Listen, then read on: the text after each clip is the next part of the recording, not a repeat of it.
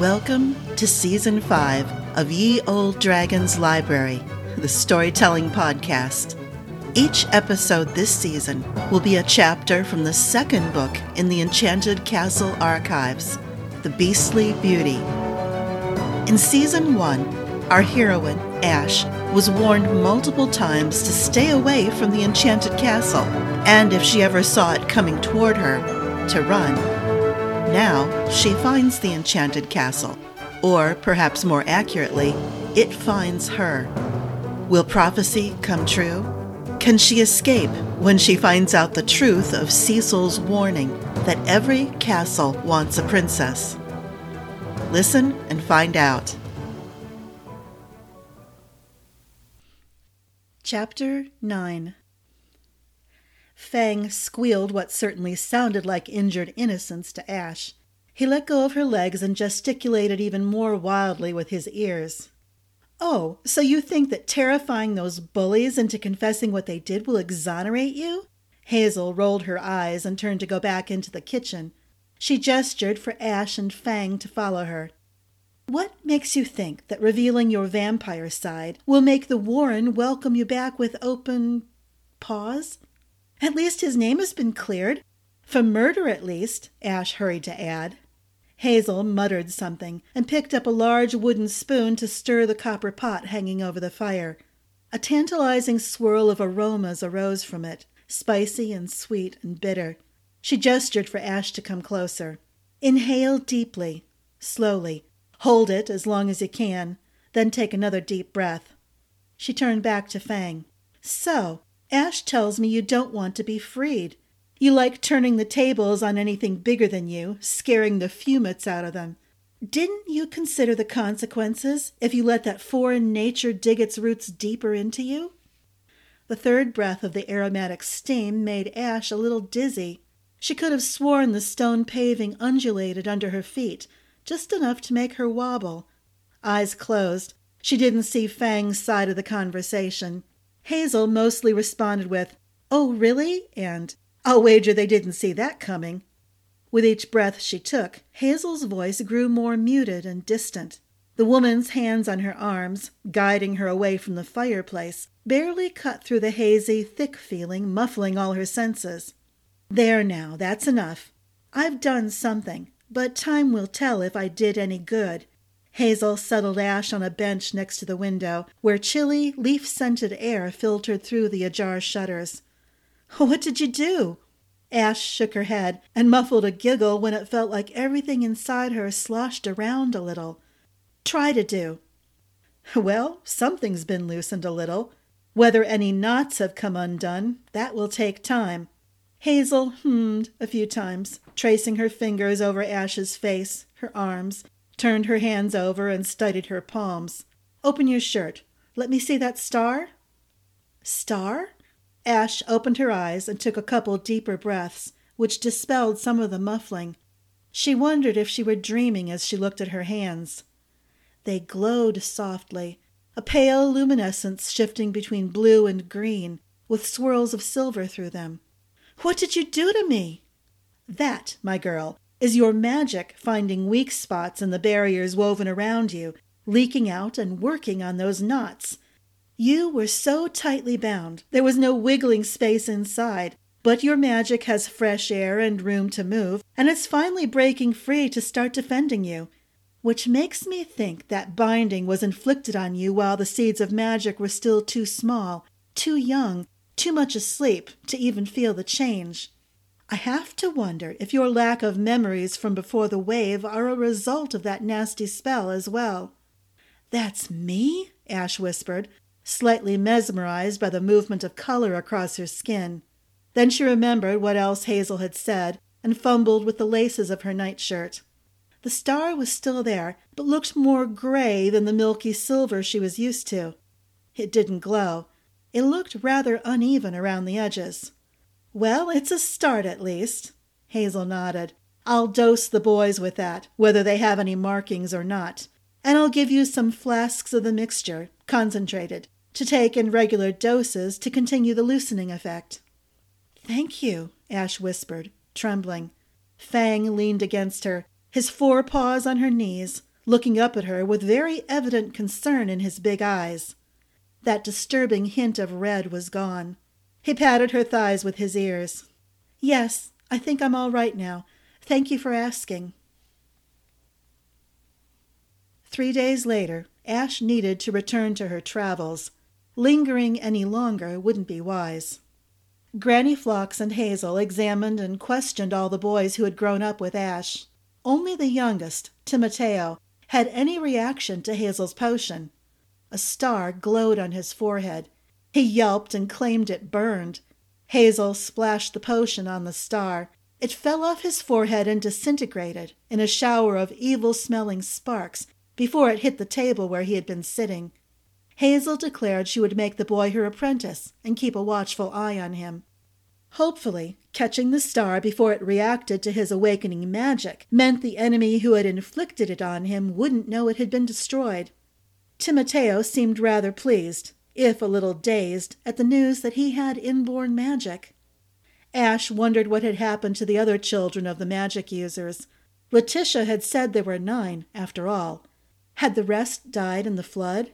Or had the enemy found them before Lady Charlotte swept in and gathered up the orphans? Were Ash's possible sisters or brothers even now in the service of the evil conclave of magicians and wizards? Perhaps dead, drained of their magic long ago? Lady Charlotte promised she would write to officials and their successors who had been involved in the rescue after the flood to learn what had happened to all the children found in the wake of the damage. Justiciar Camwell was missing. How such a large, pompous, loud man could just vanish without a sound, without a bit of disturbance, boggled the imagination. He had been in good spirits six days ago. As far as anyone knew, nothing happened to frighten or anger him, no messages that created any reaction, good or bad. His household servants had overheard him talking to the magic mirror in his study, sending messages to fellow justiciars, requesting a convocation a month earlier than normally scheduled. Then, when the housekeeper came to summon him to dinner, he wasn't there. No one had seen him walk out of his study. He was too enormous to fit through the windows. No one had been in to visit him all day. His magic mirror, Diatribe, had been busy in the mirror network, delivering messages and catching up on legal matters chatter, and didn't hear any outcry. There was no sign of struggle or disturbance in the study, nothing out of place. The justiciar's three clerks had been busy running errands and delivering messages and filing documents in the territorial courthouse, so they hadn't seen Camwell for the last two days. What other possibilities he got the warning from father and just packed up and fled, Dunstan said, when he and Ash discussed the news a few hours later. Lord Diggory had asked the same question before he got to the end of the report. The justiciar's lead clerk didn't know if Camwell had read the message from Castle Fairhold, but it had arrived that morning. Ash knew then she needed to leave, if only to attract the attention of Leithia's magicians and keep them moving. If they were busy trying to find her, they wouldn't have time or malevolent magic to employ against the residents of Castle Fairhold. She made her farewells and took Garin from the stable to go to Hazel's cottage to retrieve her bags and Fang. She had bundled Fang into the basket under cover of a cloak to protect him from the late afternoon sunshine when Dunstan came running with more news. Lord Winston had responded to the warning from Lord Diggory.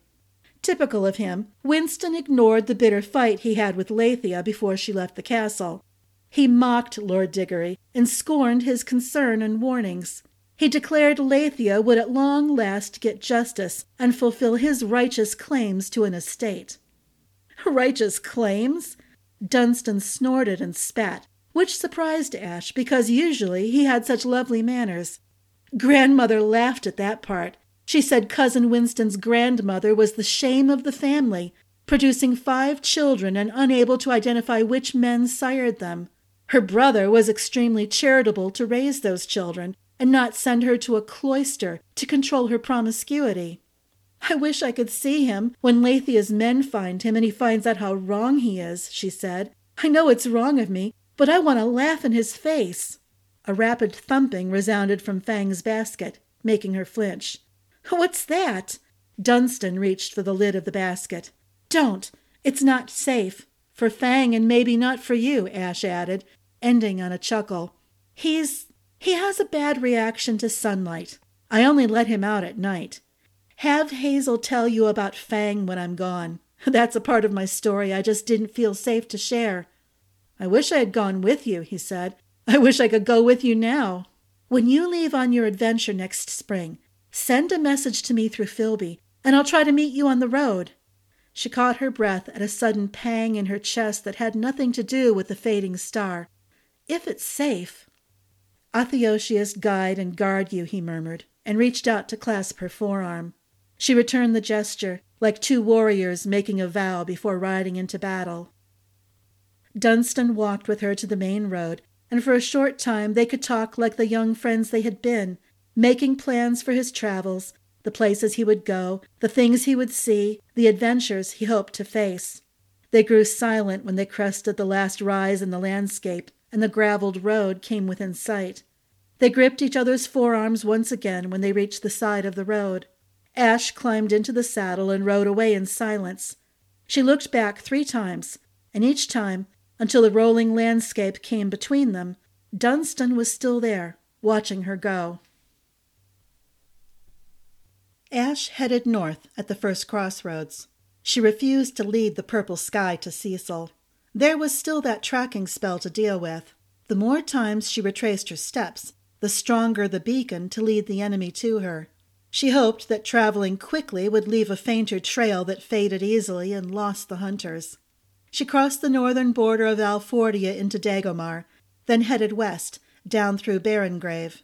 Ash stopped at three courier station houses along the way, checking for messages from Philby and picking up courier packets waiting to be dropped at the next station house or to be delivered to an official.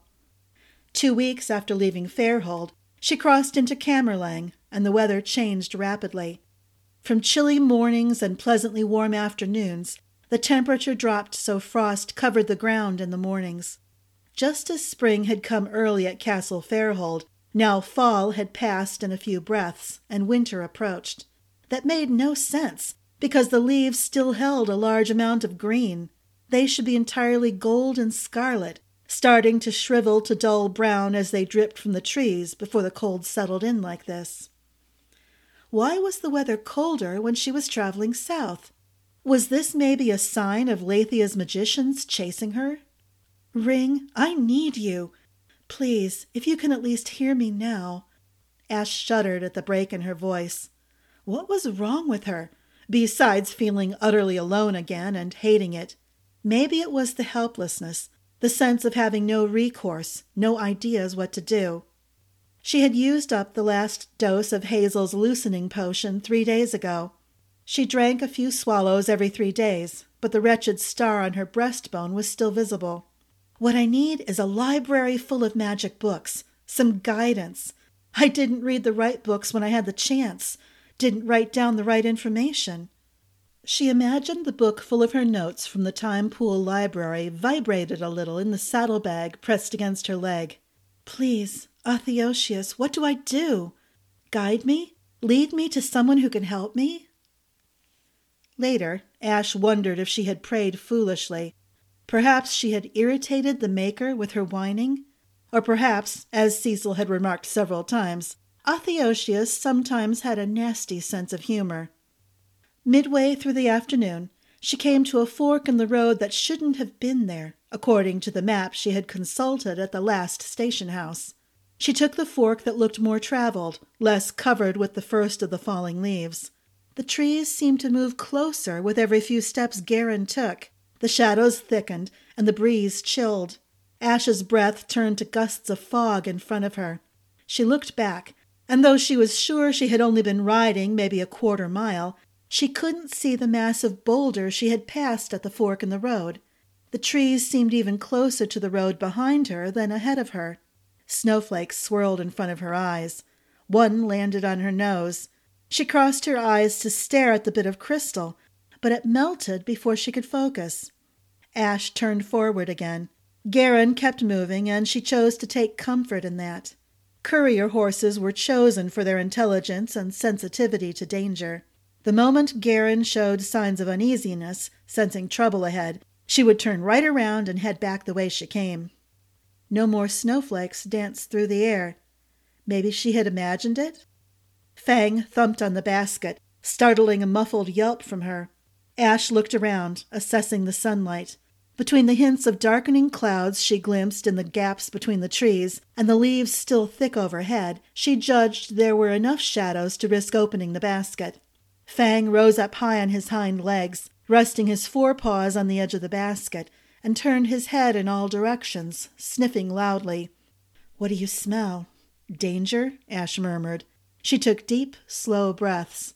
All she could smell was the crisp, tangy perfume of leaves that had turned color far too soon in the season. The breeze seemed to grow more chilly with every other heartbeat, and she wished for a big, hot fire to sit by and warmed cider. The next station house on her route was more than a day away, and she had been planning to spend the night in the forest.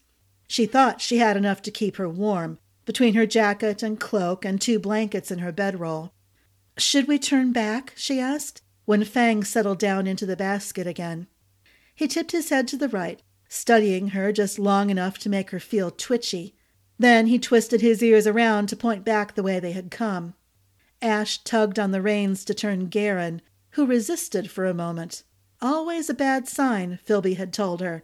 Yet how could the horse sense something that she and Fang had missed that made him want to keep going down the road? Fang squeaked and slapped her back with his ears. What? Her voice sounded dead, as if it had hit something massive and soft, so the sound didn't bounce back at her. Fang sniffed, and so did Ash. She smelled something sweet sour, like wine, but with a greenish quality, like something alive. Flowers? She sniffed again. What kind of flowers could be blooming at this time of year? Roses. Ash took another sniff. Yes, she smelled roses. She opened her mouth to ask Fang if that was what he smelled. Snow swirled around them, flakes filling her eyes. Whirls and streaks of snow danced through the air in a way that snow shouldn't, not without a mass of wind blowing it upward and around in billows and spirals. Yet Ash felt practically no wind at all. Snow and roses. Her mind blanked as she grappled to understand. Ash knew that was a danger sign, the scent of roses amid snow, but she couldn't remember why. Garin leaped forward into a gallop. The tunnel through the trees turned white, dotted with red and pink and yellow. Roses? Before she could yank on the reins to stop the horse, they had plunged into the tunnel of roses amid the snow. Buzzing whispered along her skin. The marrow of her bones itched. The world tipped sideways underneath her, threatening to spill her off. She tightened her legs around the horse's sides. Nausea twisted through her guts, just like the sensation when she entered the time pool's library. A change in flow of time? Where was she going? Ash yanked harder on the reins to stop the horse, turn him in mid flight, go back.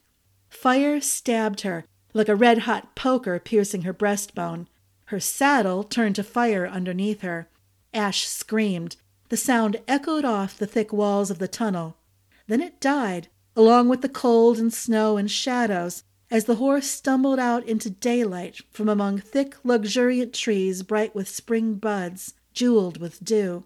The air was warm, heavy with the sense of new life bursting out of the prison of winter. The horse stumbled to a stop, and Ash threw herself out of the saddle. She tugged open her jacket and vest and shirt, expecting to find a scar and smoking flesh where the fire had touched. Flakes of silver, sparkling ash blew away on the warm breeze. The star on her breastbone had vanished. She gingerly touched her bottom, expecting residual pain. Had that dratted glowing star been burned away, just like the one on her breastbone? Fang squealed and thudded the basket lid closed on himself. Ash inhaled to shout and ask him what was wrong, but that was a stupid question, wasn't it? She smelled scorched fur.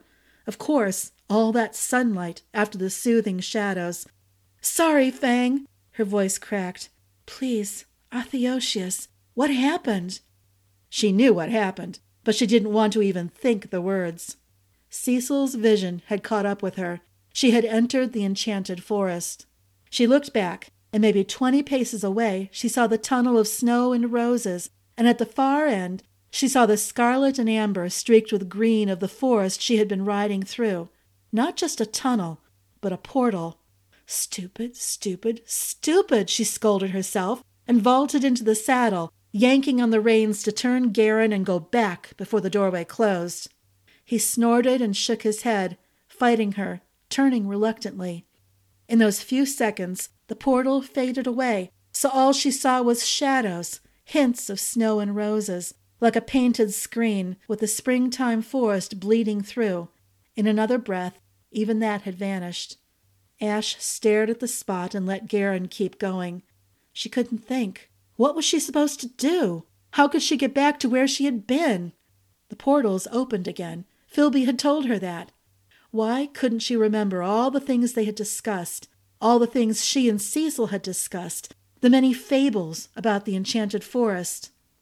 Garin nickered, yanking her out of her spinning thoughts, and she yanked on the reins to stop him. The trees warped and seemed to melt a few steps in front of his nose. The gray streaked bark smoothed and turned soft brown streaked with white. The leaves vanished. Before her stood an archway through stone, into shadows, with flickers of light at the far end that made her think of sunshine sparkling through leaves dancing in a high wind. A smell like salt and hot stone seeped up through the darkness. Ash shuddered and listened to that sense of guidance that had been with her all her life. Filby and Cecil had both said she had been wrapped with guarding and guiding spells. Why hadn't those spells warned her away from the tunnel of roses and snow? Unless the magic guiding and guarding her wanted her here? She turned the horse, moving back away from that archway.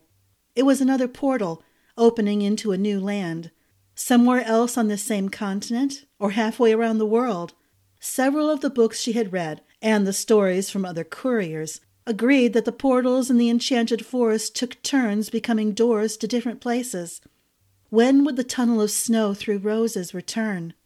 Ash clutched her stomach, feeling dizzy and queasy at a new thought. When was an important question. Far too many stories she had read and heard about the enchanted forest insisted that time passed differently. While she might sit here and wait a day, maybe two, maybe three, until the tunnel of snow and roses opened again, she had no promise that when she came out the other end, that the same amount of time had passed in the place she had left behind. We hope you enjoyed today's chapter. For more information on all the books and series featured in this podcast, or to purchase the ebook or audiobook for future reading and listening pleasure, please visit yeoldedragonbooks.com. You can also find more information about our books and purchase ebooks on our Patreon page, Ye Olde Dragons Library. Please consider supporting the podcast to gain access to free stories or discounts or a chance to purchase a new book in advance of release. Thanks for listening to this episode of Ye Olde Dragons Library.